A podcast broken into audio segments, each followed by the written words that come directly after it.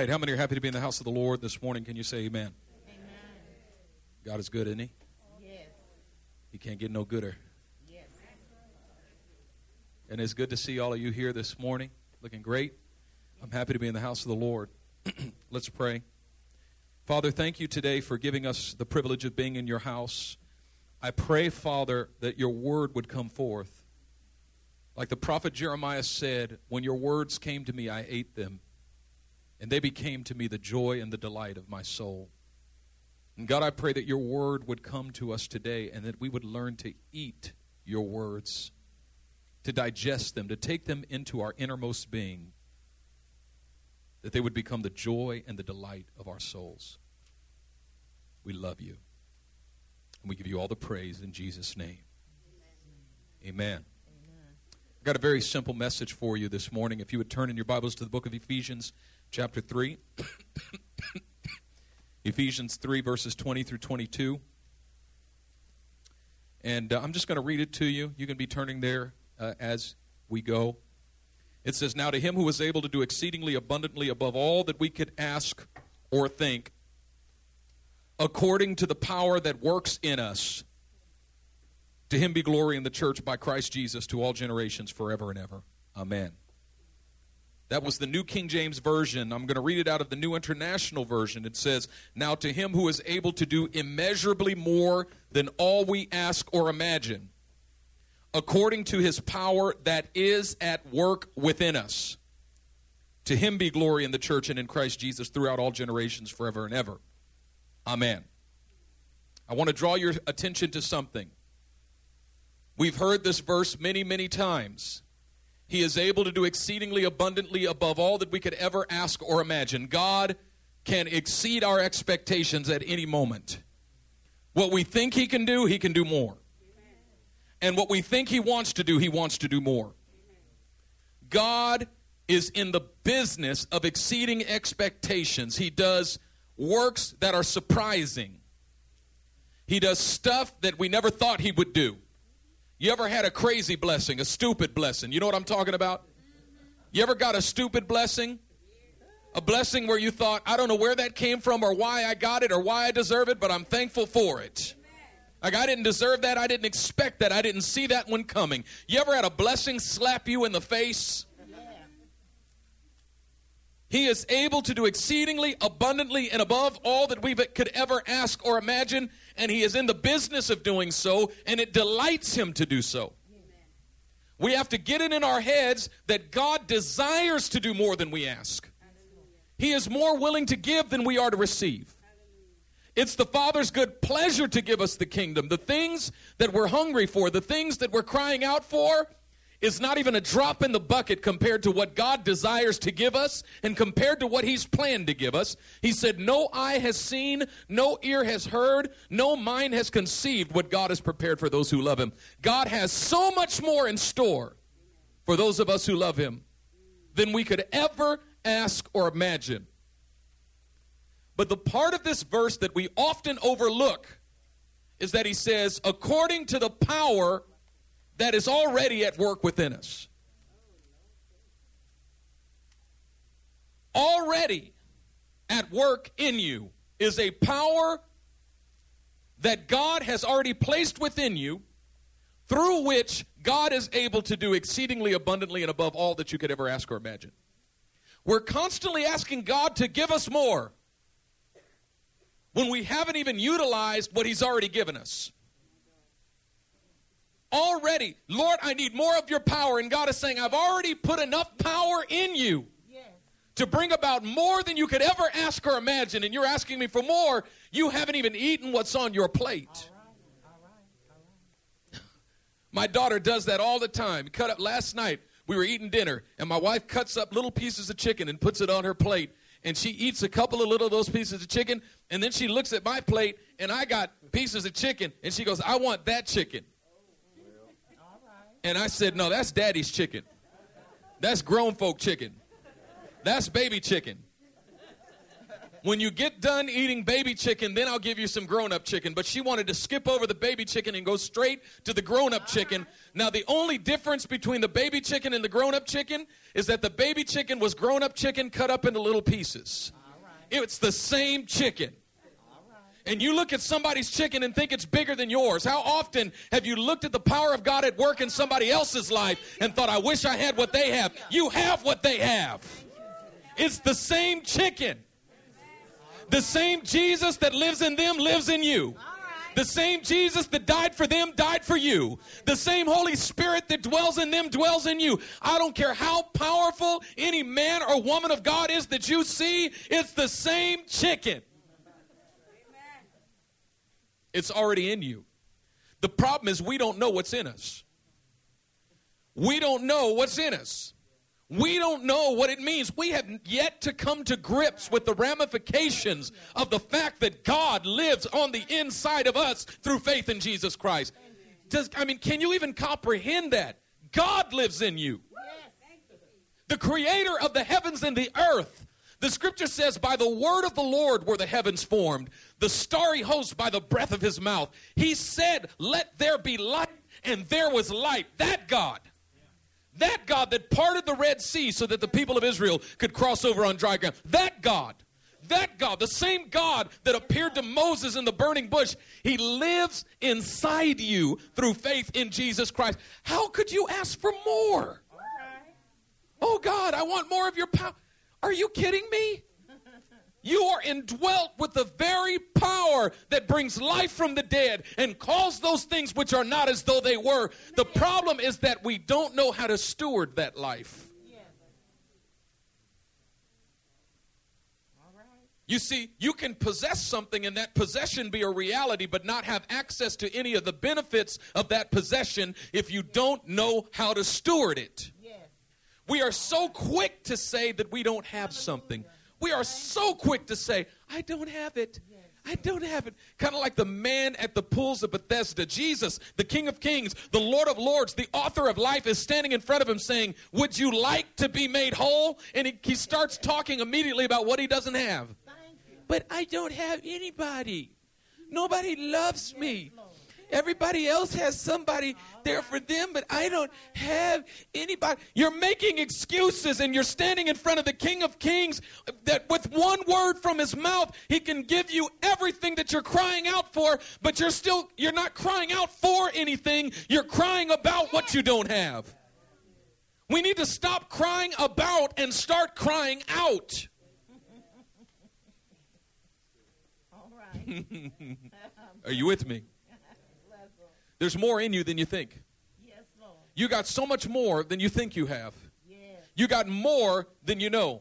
That's Paul tells Timothy in 2 Timothy chapter 1 verse 6, therefore and Timothy's a young pastor. He's the pastor of the church at Ephesus. Paul sent him there.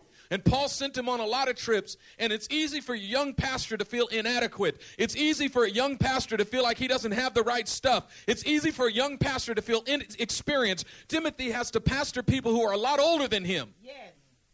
who had even been in the Lord longer than he had been, All right.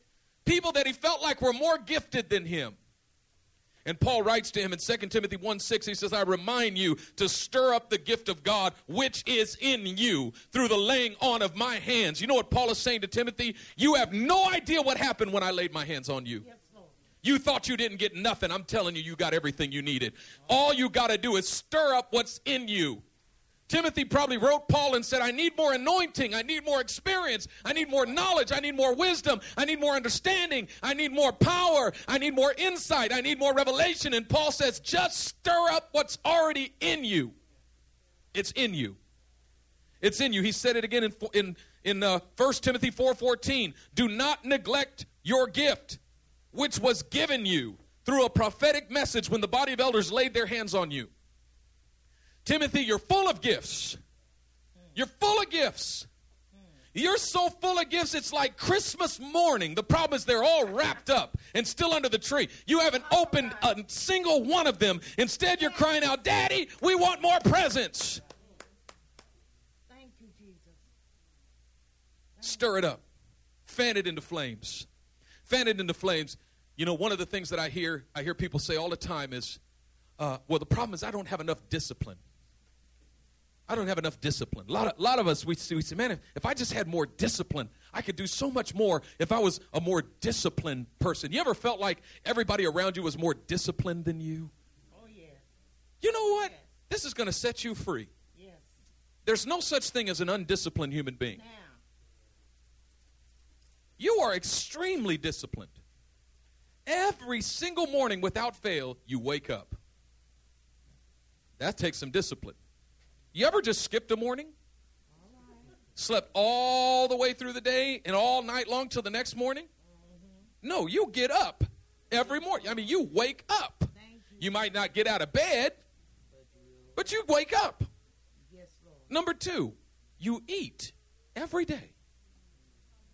I mean, you are so disciplined, and most days you eat about three times, sometimes four or five.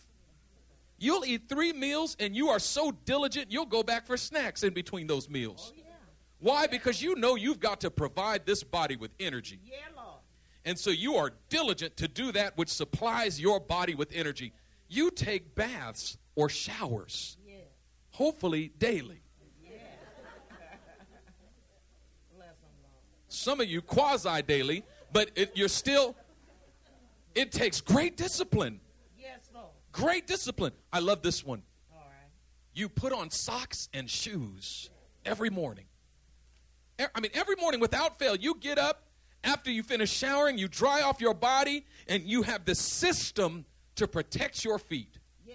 It's called socks mm-hmm. and shoes. Yeah. and you're extremely systematic about the way you buy shoes. You make sure that they are the size that fit your feet. Then you lace them up and you tie them, but not so tight that they strangle the life out of your feet, and not so loose that they fall off of your feet. You are extremely disciplined. You're very dis. You have a routine that you do every single day, unless you're crazy. All right. God bless. The problem is not that you need more discipline. The problem is that you think you're undisciplined, and so you don't tap into the power of discipline that you already possess. Yes. Yes. yes. I remember I was working at a church in Santa Barbara. I was an assistant pastor at this church in Santa Barbara, and I was being reprimanded by the elders. I was called before the board of elders for um, what they called insubordination.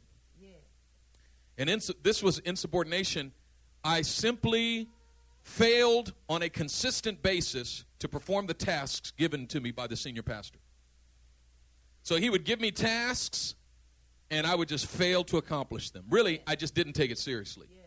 And I'd have meetings with him, and he would give me 10 things to do, and I'd go, uh huh, mm-hmm, got it, yep, got it, got it, got it, got it, got it. I'd walk right out of that room and forget everything he gave me. All right. All right. See, the Lord is paying me back. no. Not talking about you, Joseph.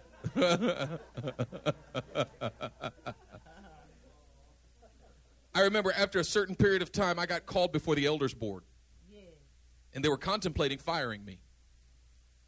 And they grilled me, especially one particular elder grilled me for like 30 minutes. Just, I mean, they just, they just. And so, you know, I, I received all of this stuff, and I said, You guys are right. I'm terribly sorry. I'm repentant. I'm sorry. And I finally just said, You know what? The problem is, I'm just an administrative klutz.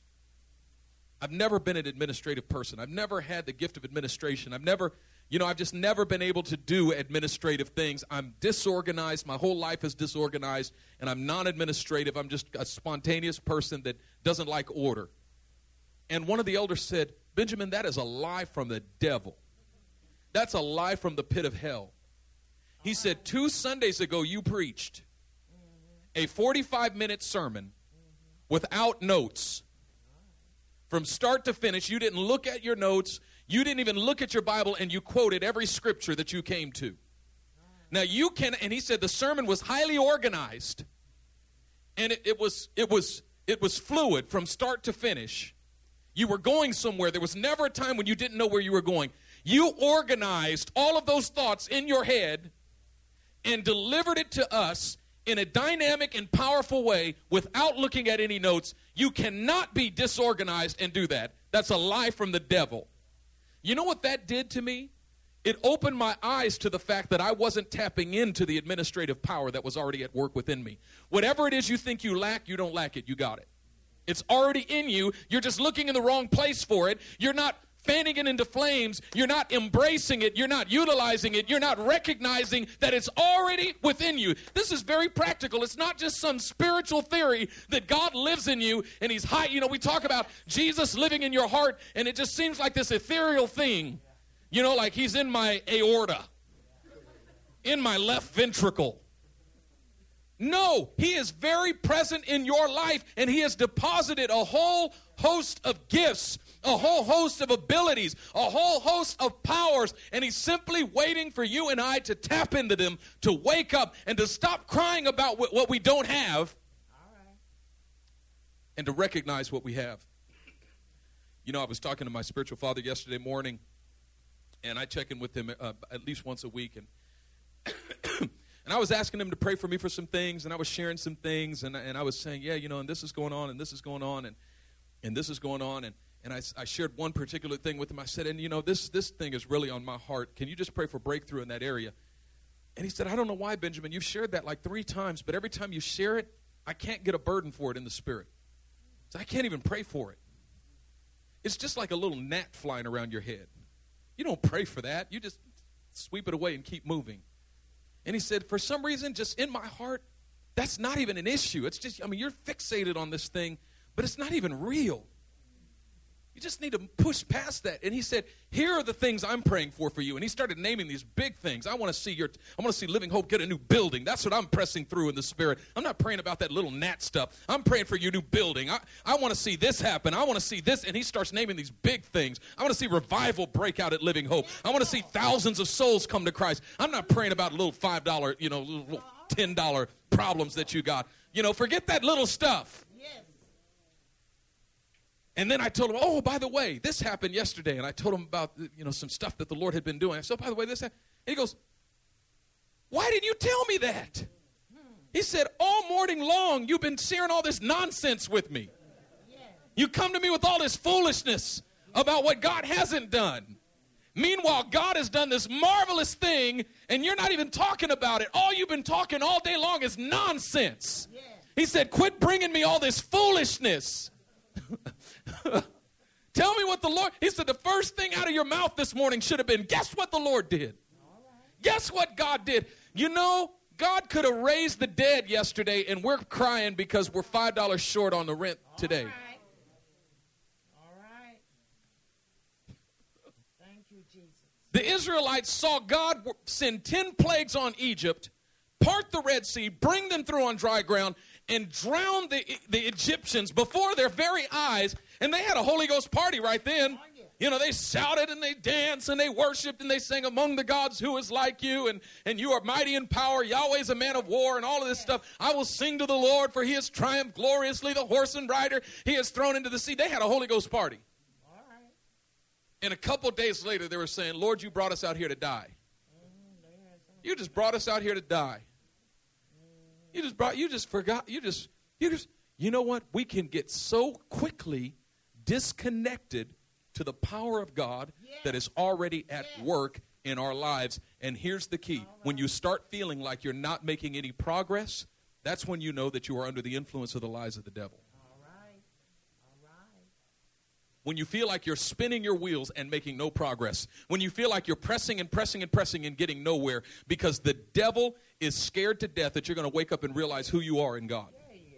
The devil is scared to death that your eyes are going to be open and you're going to begin to see yourself through God's eyes. That you'll begin to see yourself as pure and blameless in His sight. That you'll begin to see yourself as chosen by Him before the foundation of the world. That you'll begin to see yourself as sealed by the power of His Holy Spirit. That you'll begin to see yourself as clothed in His power and indwelt by the very presence of God. Because if you can begin to see that, it'll change your life. Yeah, Lord. That's real. Do you know that if you saw your glorified self walking down the street, you'd be tempted to bow down and worship yourself? All right.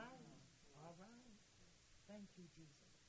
Thank We're going to be like him, it says. Yes, Lord. because we'll see him as he is. How can you be depressed when you know what you're becoming? All right. Hallelujah. Thank you, Jesus. My, my, my. Night before last, I was I was um, I, I trying to organize my life because pastoring two churches it takes a heck of a lot of detail and attention. And so I, I got this new calendar app on my iPad. And I bought, I bought this application, and it, it uh, syncs with Google, with Google Calendars. And so I, I had both church calendars out in front of me, and I was entering in you know everything from both churches so and we have all these multi processes happening at the same time six week processes eight week processes and it starts on this date at living hope but it starts on this date at the ark and and you know so they're going so i need to see i need to be able to look at my calendar and see where we are in the midst of which process and so i spent on friday night i spent about four or five hours entering all of this stuff into this new calendar that i bought you know this new app and I, I felt great at the end of it because I had, you know, my life is organized. It's all there and it feels good, right? It's about 2 o'clock in the morning, Friday night, and I finished and I felt good, and then I hit sync and it deleted the whole thing.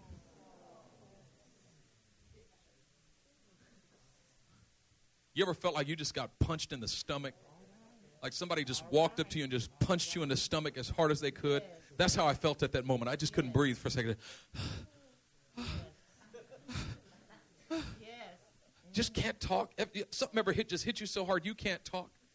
I felt like my whole life yeah. just went into complete chaos at that moment. Yeah. Like I just lost. Just everything went out of control. Mm-hmm. At that moment, I felt impotent. I lost all of my power. For a moment, I felt like, how am I going to lead the churches now? Because that's really what gives me the power to govern is a calendar, right? this app. It's not the call of God, it's not the power of God, it's this app. Right? And, and, and, and then all of a sudden, my, my iPad goes ding. It's a new, new email came through, and I checked my emails. And it was an email from Pastor Christian Lee in Korea. And he had, he had sent this email to his core leaders, and he CC'd me and my wife. And he said to his core leaders, he says, when Aaron and I were in California, Pastor Benjamin spoke the following prophetic word over us, and he transcribed it, typed it out. And then after that, he said, Here's how it has already been fulfilled in the last week and a half. And he gives specific situations. Bam, fulfillment, fulfillment, fulfillment. Right? And then he attached the audio clip of that prophetic word that I spoke over him. Just a little audio clip, just a, just a few minutes. And my wife had spoken, and I had spoken, and and uh, man, I saw that. And then I listened, and I remember I read that word and I thought, I don't even remember saying that. When was that? I said to my wife, When did I say that? Did you, did you remember? I thought he must be mistaken. It must have been somebody else that did that. And then, and then I, I, uh, I, I clicked the audio file because I almost didn't believe it. And so I clicked the little audio clip and I listened to it. I said, Wow, I did say that. And th- that man, that, that man that's speaking on that audio clip, he's powerful. Yeah. No, there's anointing on his life. He's power. He's really powerful. Wow. You know what? All of a sudden, I felt the presence of God. And when I turned that off, I just started praying. It's two o'clock in the morning, and I start praying and worshiping. And then I get in, I get in the Word, and, and the Lord starts giving me words. And I'm telling my wife, "Baby, did you see this?" And all this, I mean, it just turned into this powerful time of worship, and revelation starts flowing, and God starts speaking. It broke me through into a completely new level. And all God did was show me how powerful I had always been, but I just had a moment where I forgot. The problem is that the body of Christ, the average Christian, is suffering from a state of spiritual amnesia. Yes, Thank you, Jesus. You forgot who you were. All right.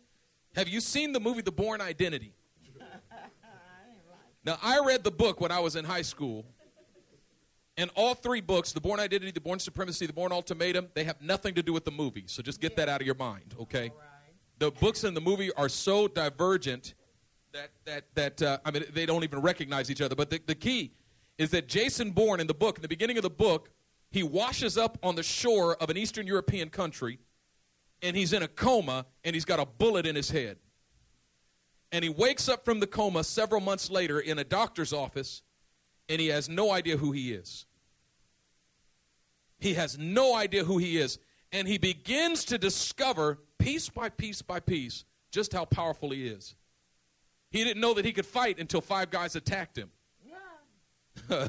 and he put them all in the hospital. Yeah. And then all of a sudden he walked out of that situation and said, I pity the fool that attacks me next. You wonder why sometimes God lets devils attack you? Because you have no idea how powerful you are. yes, Lord. You have he God, you God knows that you won't know that you can fight until he puts you in a fight. Yeah, Lord. Sometimes God picks fights to get you in a fight. I mean, he picks fights with the devil just so that you can beat them up. Yes, Are you hearing me today? You, God is dead set on showing you how powerful you are in Him. And here's the key the key is that God is in the process not only of revealing to you who He is, but revealing to you who you are. He wants you to see that already He's given you the, everything you need for life and godliness. He's given you His presence, He's given you His Spirit, He's given you His Word. All it takes is some stewardship. Stewardship. Now, I want to talk about stewardship just for a moment. The key to unleashing the power that God has already put inside of you is stewardship. The reason we don't see that power released is because we don't know how to steward it. First and foremost, because we're not aware of it. But becoming aware of it is not enough. It's not enough to, to have a moment where you realize, hey, I'm powerful. Uh-huh. I got some anointment. No, okay. That's not enough. No, it isn't. You have to learn how to steward it. Yes, Lord. The first step is recognition. The second step is prayer. Yeah. And the third step, step is activation. You got to do something with it. You know, I'll never forget when the Lord began to speak to me about the gift of healing. First of all, I was I was in uh, I was 17 years old and I was on a bus coming home from work and this old lady said to me on the bus. I was on the wrong bus actually, and it was just me and this old lady on the bus by ourselves. Nobody else on the bus. I thought this is weird. This is like a scene from the Twilight Zone or something.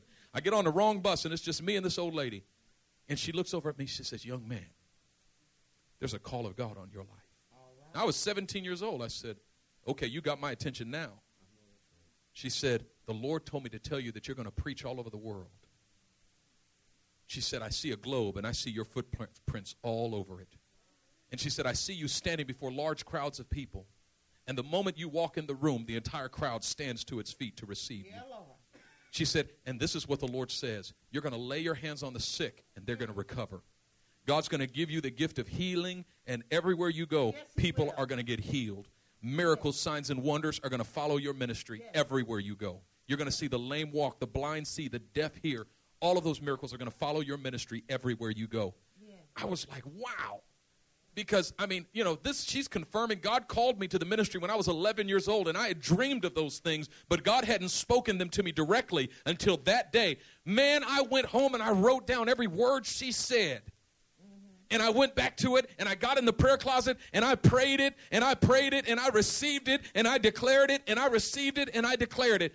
About four years later, three years later, I was a Bible college student. And there was a guest speaker in town from Singapore. And he preached at our church that Sunday morning. And after service, I just walked up to the front to shake his hand. And I shook his hand, and he held my hand, and he looked at me, and he said, God is giving you the gift of healing. Signs and wonders and miracles are going to follow you everywhere you go. Everywhere you go, the lame are going to walk, the blind are going to see, the deaf are going to hear. And I said, Amen. Praise God. I receive it. I receive it. I receive it. And I went home and I wrote that one down too. And I began to pray it and I began to declare it and I began to receive it. And then years went by. I went down to Fuller Seminary. I'm a grad student. Mm. And I was leading worship at a conference. And there was this man that everybody knew to be a prophet of God. And he and I were uh, side by side in the urinal in the bathroom, It's side by side urinals in the bathroom. And you know, and and he and he looked over at me and he said, "Man of God." He was he's from like Africa somewhere. Man of God, the Lord told me to tell you that He's getting ready to release a miracle, signs, and wonders ministry through you. That wherever you go, the lame will walk, the blind will see, the deaf will hear. God is going to do great and mighty miracles through you, man of God. And I said, Yes, yes, I receive it. I know it's the Lord. I know it's the Lord. I receive it. I receive it. And years went by, and we started the church, and still there weren't very many miracles. All right. And I thought, Lord, I don't get it. You keep telling me this, but you're not doing it. All right. You know, don't say it till you're ready to do it. Yes, yes, yes, yes. If you're ready to do it in five minutes, then tell me now. But don't tell me this when it's years down the road, years and years and years and years and years. And we went to Indonesia on a mission trip.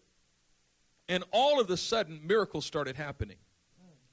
But here's the key everywhere we went, we prayed for the sick.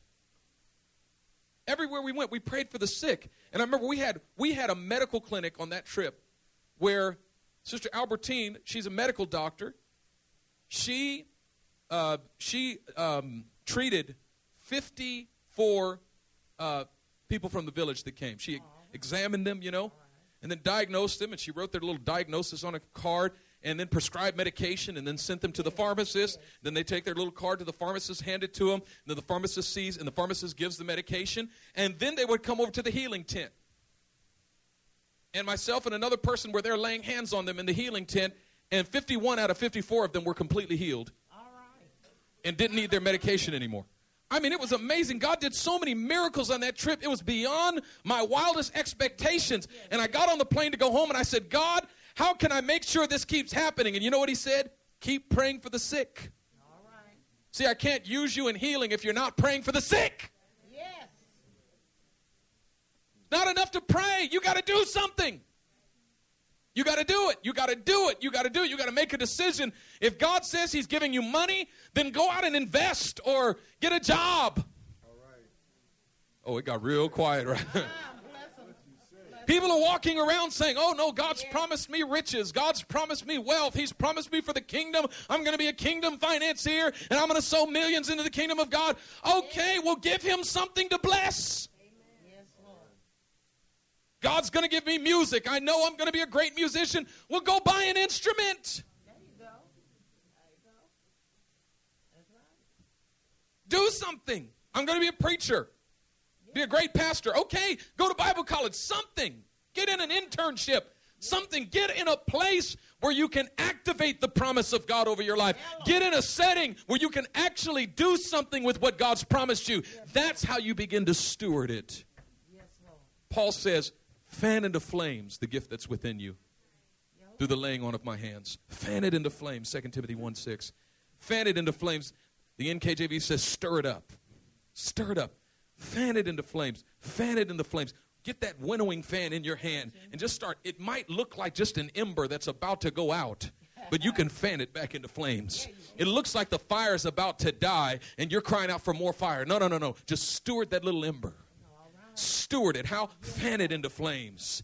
Fan it into flame. Stir it up. I love that. You know, stir it up. Stir it up. Stir it up. It's like Malt-O-Meal that you let sit on the stove for too long and it starts to get hard. Put a little hot water in there and stir it up. Come on, stir it up. Don't throw that out. That's still good. Put a little brown sugar and butter in it. And, come on, somebody. Are you with me? Stir it up. Come on, I'm trying to stir you up this morning. I'm trying to stir you up this morning. It's like Christmas in here. It's like this room is full of gifts, but they're still wrapped and they're still under the tree. It's like Christmas, and every day God wakes up and says, One day they're going to open these gifts. One day they're going to open it. Can you imagine Christmas morning? You're all excited. You've wrapped all these gifts for your kids, and your kids come downstairs and they walk right past the tree and say, But look, look at these gifts. They're all wrapped and they're ready for you. Yeah, yeah, yeah. We'll come back later. We'll, we'll get them later. We'll get them later. We'll get them later. I'm hungry. Let's get some food. Man, I remember Christmas Eve night, me and my brothers couldn't sleep. That's right. We were looking at the clock. That's right. That's right. They say, Mom, I remember the first year when we were old enough to, to know that something was about to happen in the morning. My mother said, okay, you can't open them till Christmas. 1201, we were knocking on her door. Mom, it's Christmas. And so she, she said, I got to be more specific. 6 a.m. You can't open them till 6 a.m. Man, we couldn't sleep all night. We're laying there looking at the clock, rolling around 6 a.m. Mom, wake up! It's Christmas! Why? We're so excited because we know that mom and dad love us so much that whatever's wrapped up there, we can't see it, but we know it's good. Real. That is real. You got to begin to believe that about your Father in heaven. You can't see it, but you got to know that it's good. He's a good God, and He does good things for His sons and daughters. He got some good stuff for you. It's wrapped up, but He's waiting for us to just come down and open it up and say, "I just, I just can't wait to see what God's put in me. I just can't. I'm just going to try some stuff." And listen, you shouldn't be when when you're stepping in the direction of the passion that God's put in your heart. You shouldn't be half stepping. Oh well, I don't know if I can do this. Oh maybe maybe I'm to fail. Oh, I know, I know I'm not smart as anybody else here. Uh, I can't stand when people talk that way in school and everybody, and especially this peop, those people who go, "Oh, I know I'm to fail this test.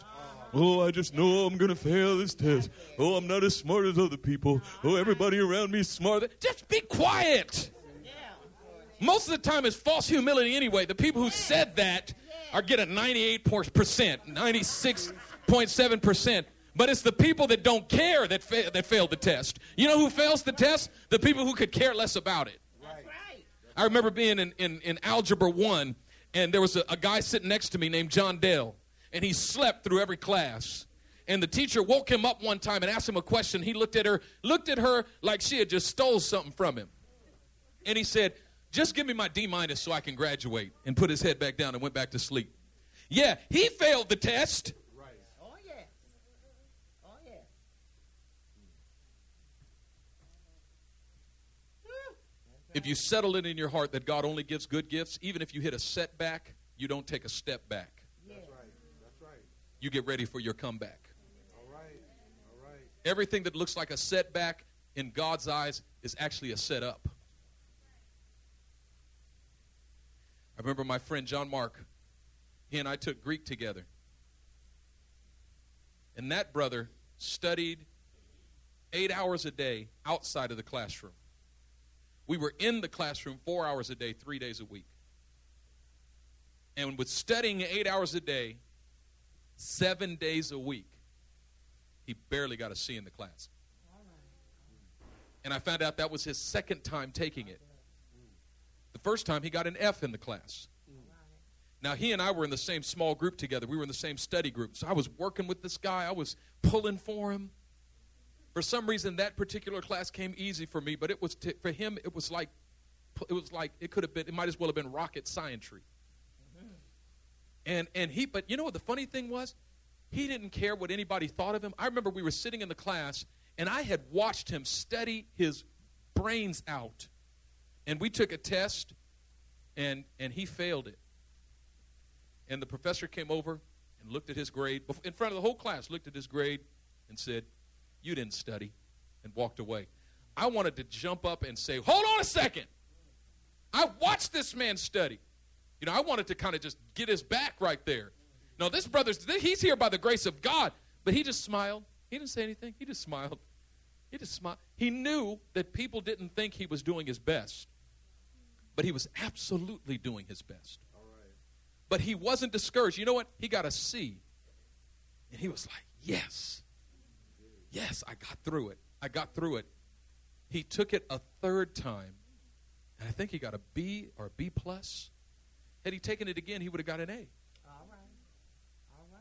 It was a setback, but he did not assume that because it didn't come for him as easy as it did for others, that he might as well quit and find something else, that this isn't what God has for him. Amen. He understood that sometimes opening up the gifts that God has given you takes some tenacity. Amen. Yes.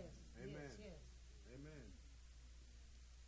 Hebrews chapter 11, verse 6 says, Without faith, it is impossible to please God. Because he who comes to God must believe, number one, that he is, meaning that he exists. All right. Everybody got that down? Yes. Okay, all right, good. That's step one. And number two, that he is a rewarder of those who diligently seek him. And that one is a little bit more difficult. Because all of us have places in our life where we feel like we've sown and sown and sown and reaped nothing. Where we feel like we've pressed and pressed and pressed and gotten nowhere. Where we feel like we've tried and tried and tried and failed again and again and again. You know what God expects of us? He expects of us to get up and believe Amen. that there is absolutely no way that I can continue to diligently seek the Lord and not find him. He rewards those who diligently seek him. I'm telling you that many of you in this room right now feel like you've made no progress. Right. You feel like you've sown much and reaped little. Yes. And you feel like you've taken what you've received and put it in pockets with holes in it. Bless and you feel like you've set your harvest outside and the wind blew it all away. You feel like you've lost on so many fronts, and some of you have even begun to feel like maybe you're even cursed. All right. All right. I'm here to tell you that God is doing a secret work in your Oh, life, yes. and that if you were able to see the power of what God is doing in your life, it would shock you. Yes, it will. The only thing that's happened is, is maybe your, your Google Calendar deleted all of your work. Something little like that that causes us to think that we're complete failures now. But you don't know that the word you spoke to somebody yesterday set them free already. Thank you, Jesus. Amen. Amen. That you spoke a word over somebody yesterday that released them into a new season. And here's the key you can't tell how powerful you are by looking at your own life. All right. Amen. Amen. That's real. Amen. Amen. You really discover the power that's in you hmm. when you start pouring it into somebody else. Yes. All right. Yes. That's real. And some of you haven't seen what's in you because you haven't taken the step of pouring anything into anybody else. Now. Because you don't think you have anything. Right. You start pouring, just, just find somebody to pour something into. You don't have to try to become their rabbi or their teacher or their mentor or their, you know, their pastor. Right. Just sow something. Maybe you got an extra ten dollars a week that you can find somebody and sow that ten dollars into their life. Maybe you got word, maybe words of encouragement. You can just encourage somebody and tell them that they're doing good. Maybe maybe you've just got some wisdom that you can share with somebody. You got something that you can pour into somebody's life. All you got to do is begin to share what you've got with others. And when you see what comes back to you, you'll be shocked at how God took that little gift that you sowed into somebody's life and changed their life with it. Yes, Lord. You have no idea how powerful you are. The power is already at work within you. Already. You don't need more. You need to steward what you got. You need to eat the chicken on your plate. And stop thinking that it's not the same caliber of chicken that's on somebody else's plate. It may be cut differently, but it's the same chicken. Let's pray. Father, I speak your blessing over these sons and daughters of yours today in the name of the Lord Jesus. I speak encouragement. A couple of weeks ago, I preached on life without lust. God wants to take us out of the realm of lust completely and into the realm of love. We said that lust is anything that you enjoy apart from God, but love is anything you enjoy with God. Today's message goes right along with that. Just as I want you to get a vision for life without lust, I want you to get a vision for life without discouragement. Discouragement happens when you look at the quality of your life through lenses other than God's lenses. Discouragement happens when you look at yourself through your own eyes. But encouragement happens when you look at yourself through God's eyes. You look at yourself through your own eyes, you feel like you're dirty. But you look at yourself through God's eyes and you see that you're pure and holy in His sight. You look at yourself through your own eyes and you feel that you're rejected. But you look at yourself through God's eyes and you see that you've been chosen by Him before the foundation of the world. You look at yourself through your own eyes and you feel powerless. But you look at yourself through God's eyes and you see how powerful you really are. You see that He's already given you everything necessary for life and godliness. You see that He's made you to participate in His divine nature. Encouragement happens when you see yourself as God sees you. And I pray today that God would lift up your vision, that He would open your eyes and cause you to see yourself through His eyes, that you would stop knowing yourself directly and begin to know yourself as He knows you. Life without discouragement. Man, had I only known what was happening on the other side of the world, that the word that I had spoken was already coming to pass in someone's life, I wouldn't have even wasted my time, even five minutes, being discouraged because some calendar app didn't work. Listen, if we knew fully what God was doing on our behalf, the place that He's preparing for us, the good that He's working on our behalf, we would never waste five minutes of our time being discouraged about anything. anything we get discouraged about, it, it just amounts to a, an application. Okay, your calendar got erased. That's all it amounts to. But you know what? God is taking us so far beyond that. He's taking us so far above that. You know what's better than having all of your schedule updated on your calendar? Is knowing that your days are ordained by the Lord. Knowing that every step of a righteous man is ordered by God. Knowing that he who watches over you neither stumbles, neither slumbers nor sleeps knowing that God watches over your going in and your coming out both now and forevermore, knowing that God is a shield about you, He's your glory and the lifter of your head, knowing that He's watching over you. He said that he's, made, he's inscribed you in the palm of His hand and He's made you the apple of His eye. And He says that no one can take you out of His hand. I want to encourage you today. God loves you. He's got good things in store for you. And He doesn't see you the way you see yourself. You see yourself as a screw up. God doesn't see that. You see yourself as a failure. God doesn't see that. And even if you walk in ways you say, but yeah, but you don't know what I've been doing. You've only been doing that because you don't know who you are. You've only, only been doing that because you think that that's who you are. God wants you to see you differently. And He wants you to see Him differently. And He wants you to know just how much your Abba Papa. He loves you. Father, I pray that you would take us in your arms this morning and set us free. Set us free from those limitations of the flesh. Set us free from those limitations of discouragement and unbelief. Set us free from those limitations, that low estimation of you that leads to a low estimation of ourselves. Set us free. Open our eyes and cause us to see that our Heavenly Father, He's dying to give us some good gifts. He's dying to show us the good gifts He's already given us. And He's ready to do exceedingly abundantly and above all that we could ever ask or imagine, according to the power that's already at work in us. Father, we give you the glory, we give you the honor, we give you the praise. In Jesus' mighty name.